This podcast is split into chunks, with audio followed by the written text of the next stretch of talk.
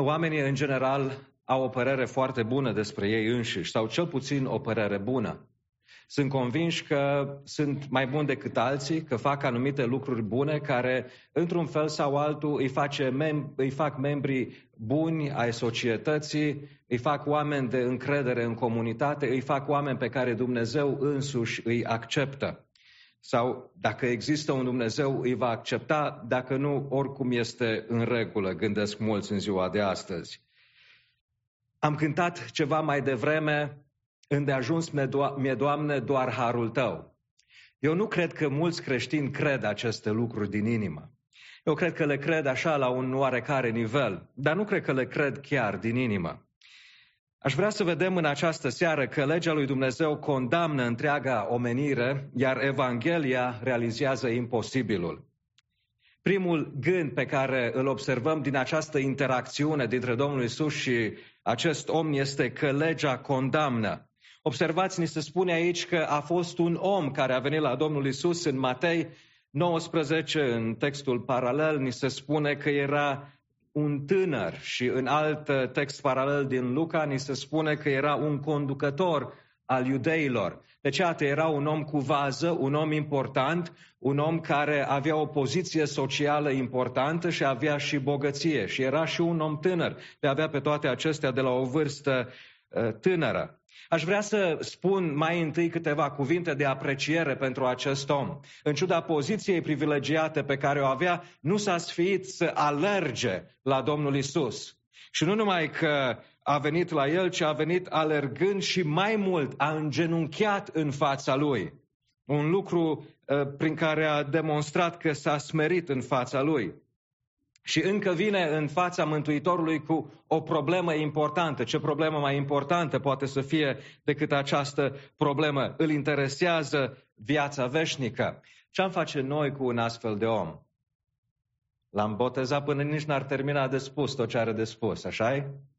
L-am, l-am uh, încurajat să, să meargă înainte, că a pornit pe drumul cel bun și totuși n-a pornit pe drumul cel bun. El vine pierdut la Domnul Isus și pleacă tot pierdut. Și așa sunt mulți, astăzi, eh, mulți oameni și astăzi. Manifestă un interes pentru Evanghelie, îl caută pe Dumnezeu într-un fel, dar rămân tot pierduți.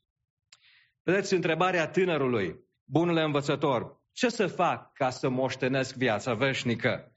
Eh, este o întrebare cât se poate de importantă. Aș vrea să vă testez puțin memoria. Unde mai găsim o întrebare asemănătoare în Scriptură? Dacă vă gândiți, o, o, o întrebare asemănătoare mai poate fi găsită în Faptele Apostolilor, în capitolul 16, atunci când Pavel și Sila sunt eliberați prin uh, acel cutremur planificat în mod providențial de Dumnezeu, sunt eliberați din închisoare și temnicerul întreabă ce trebuie să fac ca să fiu mântuit. Și totuși răspunsurile pe care le primesc sunt răspunsuri foarte diferite. De ce? Vom vedea astăzi de ce stau lucrurile așa. Observați că aici avem o presupunere a tânărului bogat. Și anume că viața veșnică este un bun, este o binecuvântare pe care sau pentru care trebuie să lucrezi. Ce trebuie să fac ca să moștenesc viața veșnică? Oamenii continuă să caute viața veșnică și astăzi. Este un lucru care a existat de la începutul omenirii. În toate culturile veți găsi acest, uh, uh, această dorință de a avea viață fără moarte și oamenii o caută prin religie de multe ori, prin lucruri pe care le pot face ca să fie pe placul zeului sau pe placul lui Dumnezeu sau a zeilor în care cred. Alți oameni își caută astăzi eh, viața veșnică prin știință și speră că știința, într-un fel sau altul, va deschide poarta vieții veșnice. Însă știința are o disciplină, eh, cosmologia are o ramură care se numește, poate că vă surprinde lucrul acesta, escatologie. Pentru că ei știu și înțeleg că universul acesta va avea un sfârșit. Este un lucru cert. Deci chiar dacă oamenii au reușit să-și prelungească viața, nu pot să o prelungească la nesfârșit pentru că oricum acest univers are o moarte sigură. Dar când oamenii caută viața veșnică, oare pun această problemă și caută lucrul acesta în mod corect? Observați cum îi răspunde Domnul Iisus tânărului bogat. În primul rând îi răspunde ceva vis-a-vis de propria sa persoană și îi zice, de ce mă numești bun?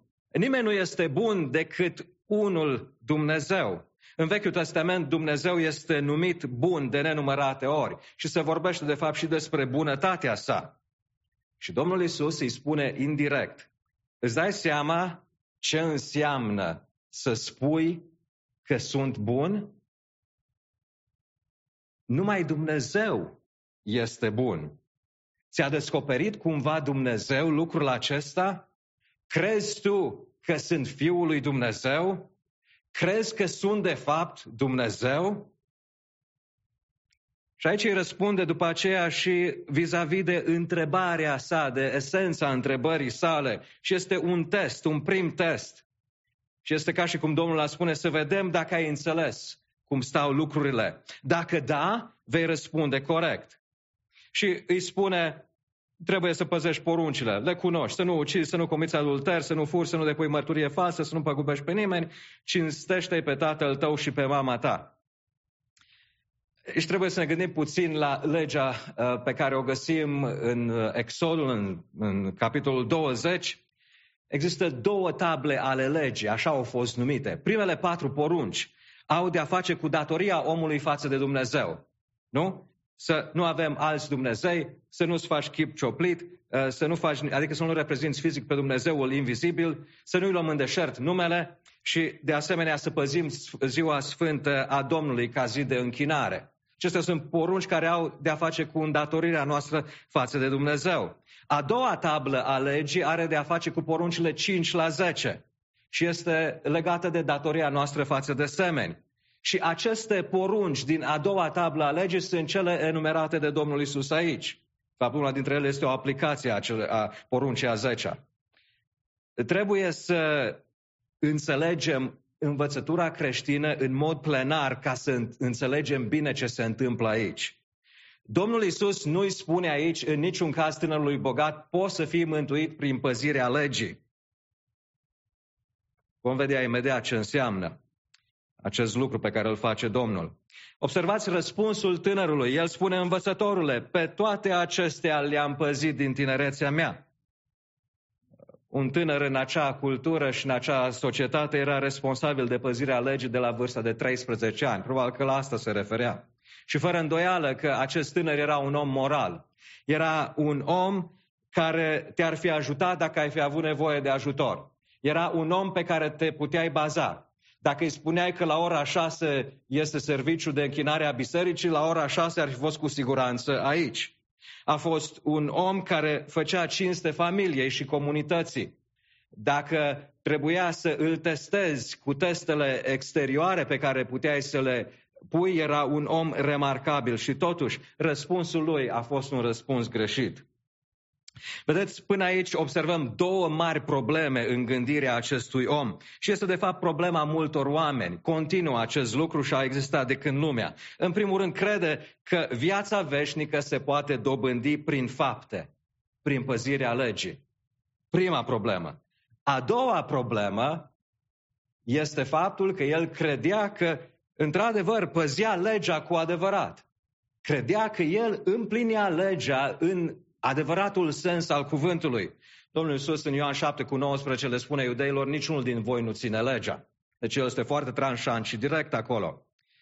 Vedeți, este o problemă care continuă și astăzi între oamenii religioși și între oamenii nereligioși. În ambele categorii găsim oameni care fiecare în felul lui cred că pot să-și câștige aprobarea sau mântuirea în fața lui Dumnezeu prin fapte. Și că ei nu sunt așa de răi ca alți oameni. Dar care este, de fapt, standardul? Care este etalonul la care trebuie să ne raportăm? Nu sunt ceilalți oameni, ci este legea Domnului care este desăvârșită. Unde te afli tu astăzi? Cum vrei tu să-ți câștigi favoarea lui Dumnezeu? Prin ceea ce faci? Urmează al doilea test.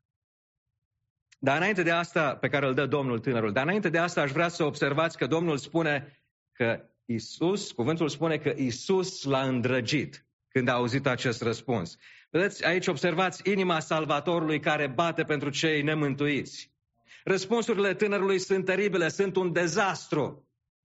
Dar Domnul Isus nu-l critică, nu-l bruschează, ci îl îndrăgește și arată cu tact calea spre adevăr. Și lucrul ăsta ne arată și nouă cum trebuie să ne raportăm la cei care nu cred. Nu trebuie să fim uh, aroganți, nu trebuie să-i bruscăm, nu trebuie să-i tratăm altfel decât așa cum a procedat Mântuitorul nostru. Dar aș vrea să vedem că Domnul Isus face aici o manevră magistrală. Este ca și cum ar spune, tu spui că păzești legea, tu crezi că păzești legea? Eu nu contestez că păzești litera legii, dar păzești tu și spiritul legii? Și vom testa lucrul acesta printr-o cerere radicală. Și spune Domnul, îți lipsește un singur lucru. Du-te, devinde tot ce ai și dă săracilor și astfel vei avea o comoară în cer. Apoi vino și urmează-mă. De ce procedează așa? Nicăieri nu suntem chemați să facem asta în Scriptură. De ce nu i-a răspuns așa Pavel temnicerului când l-a întrebat ce trebuie să fac ca să fiu mântuit? Aici Domnul Isus spune, dacă într-adevăr ai păzit legea din inimă și cerințele de pe a doua tablă a legii, dacă ai făcut lucrul acesta, asta se datorează doar faptului pentru că deja ai păzit cerințele primei table ale legii, care sunt orientate spre Dumnezeu. Înseamnă că pentru tine Dumnezeu este totul înseamnă că îl iubești pe Dumnezeu cu toată inima ta, cu toată puterea ta, cu toată ființa ta. Așa că îți va fi foarte ușor dacă îți fac o cerere radicală să asculți porunca, prima poruncă. Acum ești față în față cu cel care, a cărui lege pretinzi că o păzești, legea lui Hristos. Și El îți cere să vinzi totul, să dai săracilor și să-L urmezi pe El. Ar trebui să-ți fie ușor să faci asta, dacă într-adevăr păzești din inimă legea. Ce a făcut Domnul Isus? Spuneam că a făcut o manevră magistrală. În primul rând i-a demonstrat că de fapt el nu păzește legea. I-a arătat că este un păcătos. I-a arătat că dacă trebuie și dacă până la urmă vine să, uh, să reduce totul la o alegere simplă între Dumnezeu și bogăție, el alege bogăția. I-a arătat că Dumnezeul lui era de fapt bogăția. I-a demonstrat că în inima lui el era de fapt un idolatru. Și în al doilea rând, i-a arătat că legea este un standard imposibil de atins pentru oameni în scopul mântuirii. Pentru că oamenii s-au născut în păcat, iubesc păcatul și se răzvrătesc împotriva legii lui Dumnezeu. De aceea legea condamnă pe toți păcătoși și nemântuiți. Ce ar fi trebuit să se întâmple? Și lucrul acesta este foarte important. În momentul când tânărul a auzit această cerință, ar fi trebuit să se prăbușească cu fața la pământ și să spună, Doamne, îmi dau seama că de fapt nu pot păzi legea Ta. Nu pot să o păzesc din inimă. Ai milă de mine, păcătosul. Și poate că atunci Domnul Isus ar fi procedat așa cum a procedat în întâlnirea cu Nicodim. I-ar fi explicat cum este mântuirea și i-ar fi spus, în cele din urmă, nu păzește legea, ci ar fi spus, fiindcă atât de mult a iubit Dumnezeu lumea, că a dat pe singurul său fiu pentru ca oricine crede în el să nu piară, ci să aibă viața veșnică. Câți tineri procedează așa cum din nefericire a procedat acest tânăr bogat, a plecat, a plecat întristat. Câți oameni bogați care iubesc bogăția mai mult decât pe Dumnezeu pleacă întristați și resping uh, mântuirea. Câți oameni în poziții înalte erau un conducător, nu fac același lucru și se îndepărtează de Isus în momentul în care acesta îi îndreaptă spre harul său. Aici avem o lecție importantă. Legea lui Dumnezeu este o lege sfântă. Noi însă nu putem să păzim acest standard înalt. Oh, sigur, putem să-l păzim în ceea ce privește cerințele externe, dar legea este spirituală, spune Apostolul Pavel, este duhovnicească. De aceea ea trece dincolo de lucrurile de suprafață. Și legea ne arată că inima noastră nu este deloc așa cum ar trebui să fie. Ne arată că nu suntem neprihăniți, că nu îl iubim pe Dumnezeu cu toată ființa, că suntem de fapt niște idolatri care în continuu găsesc fie un lucru, fie altul pe care să-L iubim mai mult decât pe Dumnezeu. De aceea toți oamenii sunt vinovați și condamnați înaintea lui Dumnezeu prin lege. Legea demonstre- demonstrează în mod clar, categoric, că suntem păcătoși.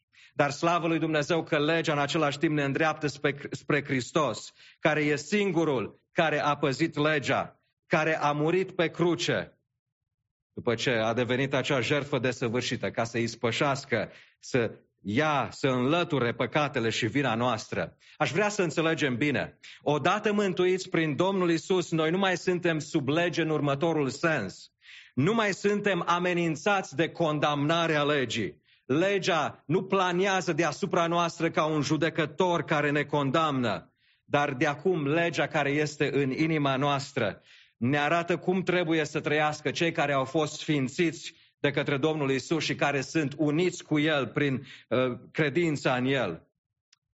Și prin lucrarea Duhului Sfânt primim și puterea să iubim poruncile Domnului și să le păzim, să le împlinim. Știți de ce o facem? Domnul Iisus spune la un moment dat, dacă mă iubiți, veți păzi poruncile mele. Noi credem că dacă... Pări, po, pă, știți cum înțelegem noi de multe ori lucrul acesta? Dacă uh, păzim poruncile Domnului, atunci vom demonstra că îl iubim. Așa facem multe lucruri pe deandoaselea. Cuvântul spune, dacă mă iubiți, veți păzi poruncile mele. Păzirea poruncilor izvorăște din dragostea pe care o avem față de Dumnezeu. Și vedeți, unii predicatori care au adaptat o teologie care încurcă rău lucrurile nu cred că legea trebuie predicată. Ei însă se înșală, pentru că fără predicarea legii, a standardului perfecțiunii divine pe care l-au încălcat toți oamenii, Evanghelia sau vestea bună nu are nici un sens.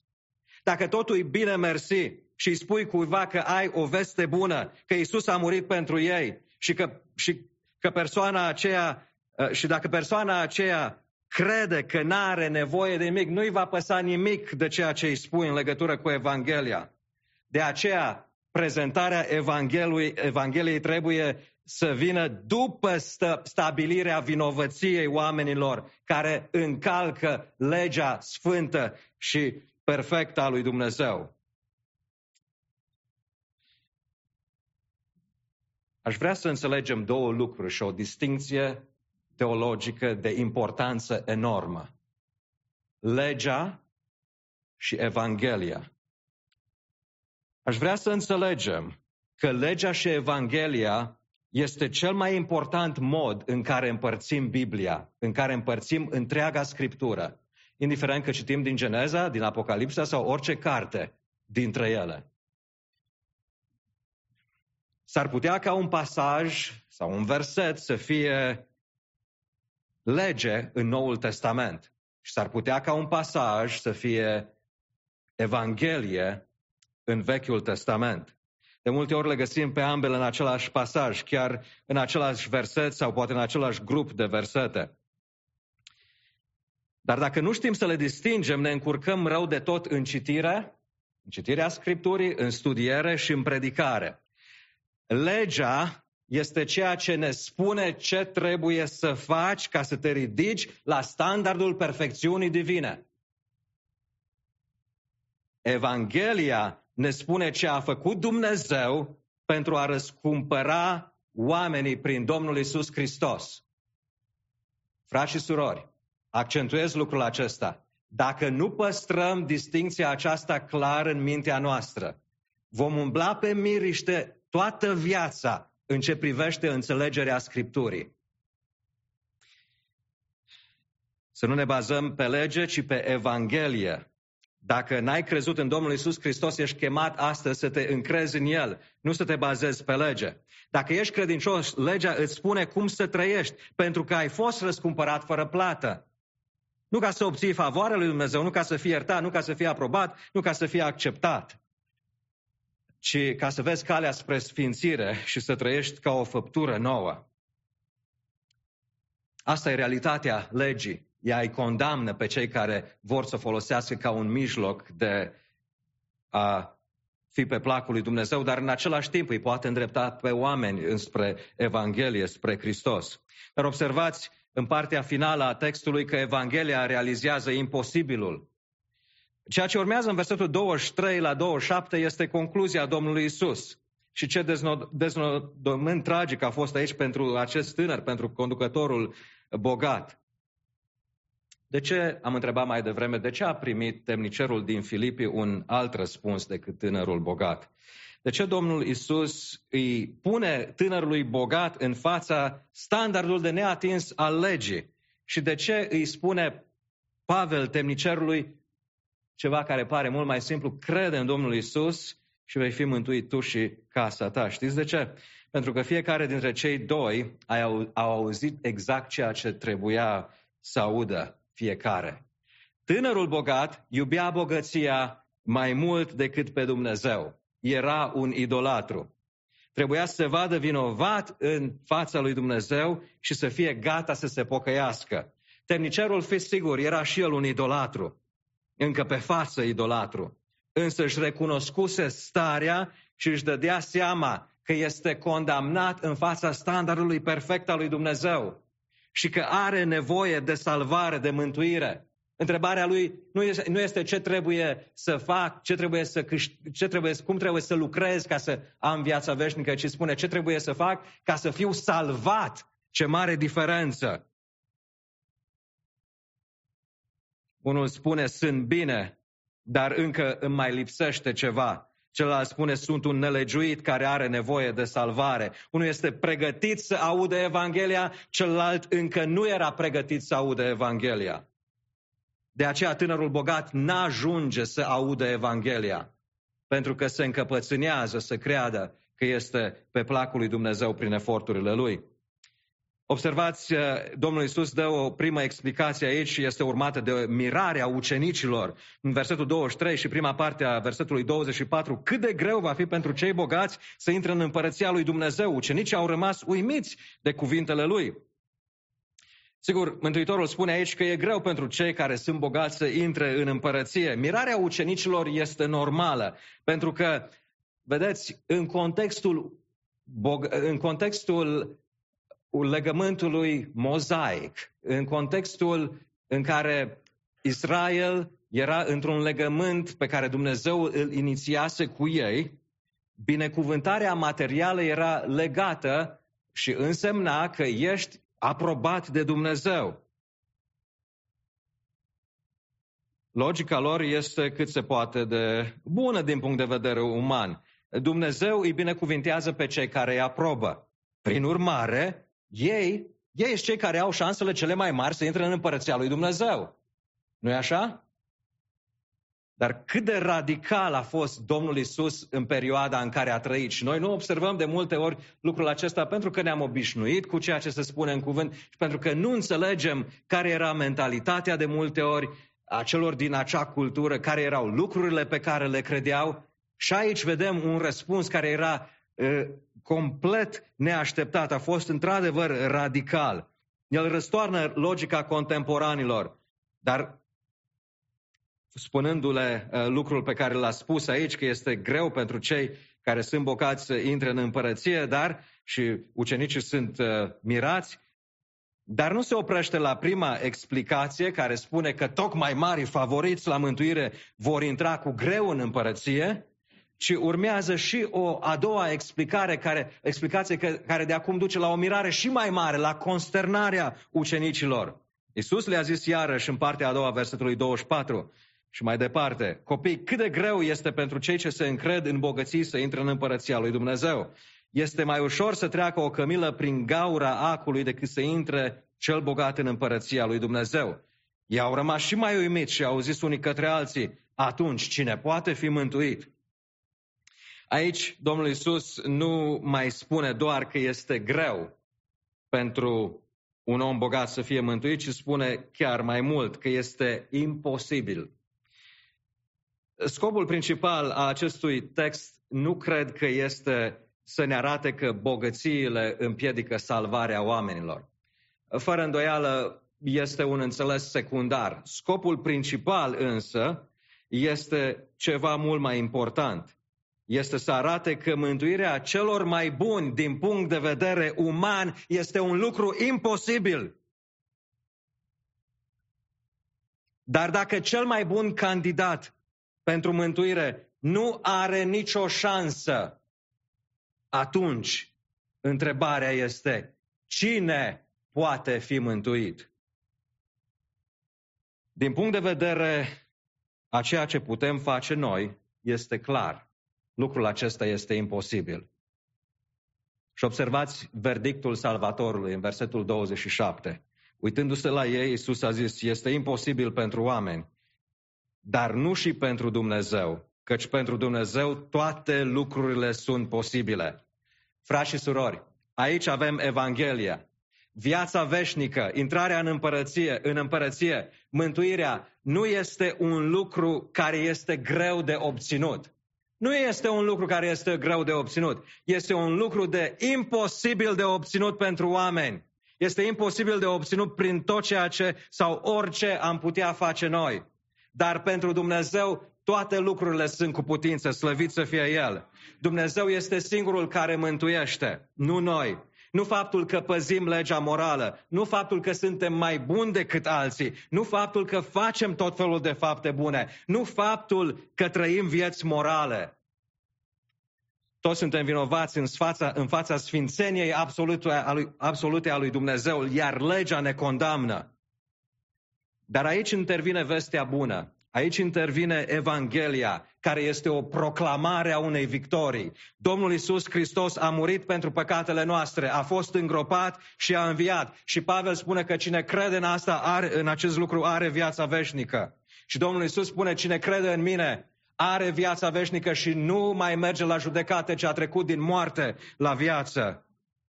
Pocăindu-ne de orice idee că ne putem salva singuri și încrezându-ne doar în numele, în lucrarea Domnului Isus Hristos, așa suntem salvați. Viața veșnică, mântuirea, este un dar fără plată, spune Apostolul Pavel. Este o problemă de har. Omenește imposibil. Dar slavă lui Dumnezeu că El poate să facă toate lucrurile. În seara aceasta, aici sunt trei categorii de oameni. Există, probabil că există oameni din aceste trei categorii. Există probabil aici cineva care crede că poate să fie pe placul lui Dumnezeu prin el însuși. Crede și dacă crezi lucrul acesta, dacă crezi că te vei forța să fii ceva mai bun, că îți vei îndrepta lucrurile din viață, că îți vei reforma uh, cu tare sfera vieții și cu tare. Vei rămâne veșnic sub condamnarea legii. Vei pleca așa cum a plecat acest tânăr bogat.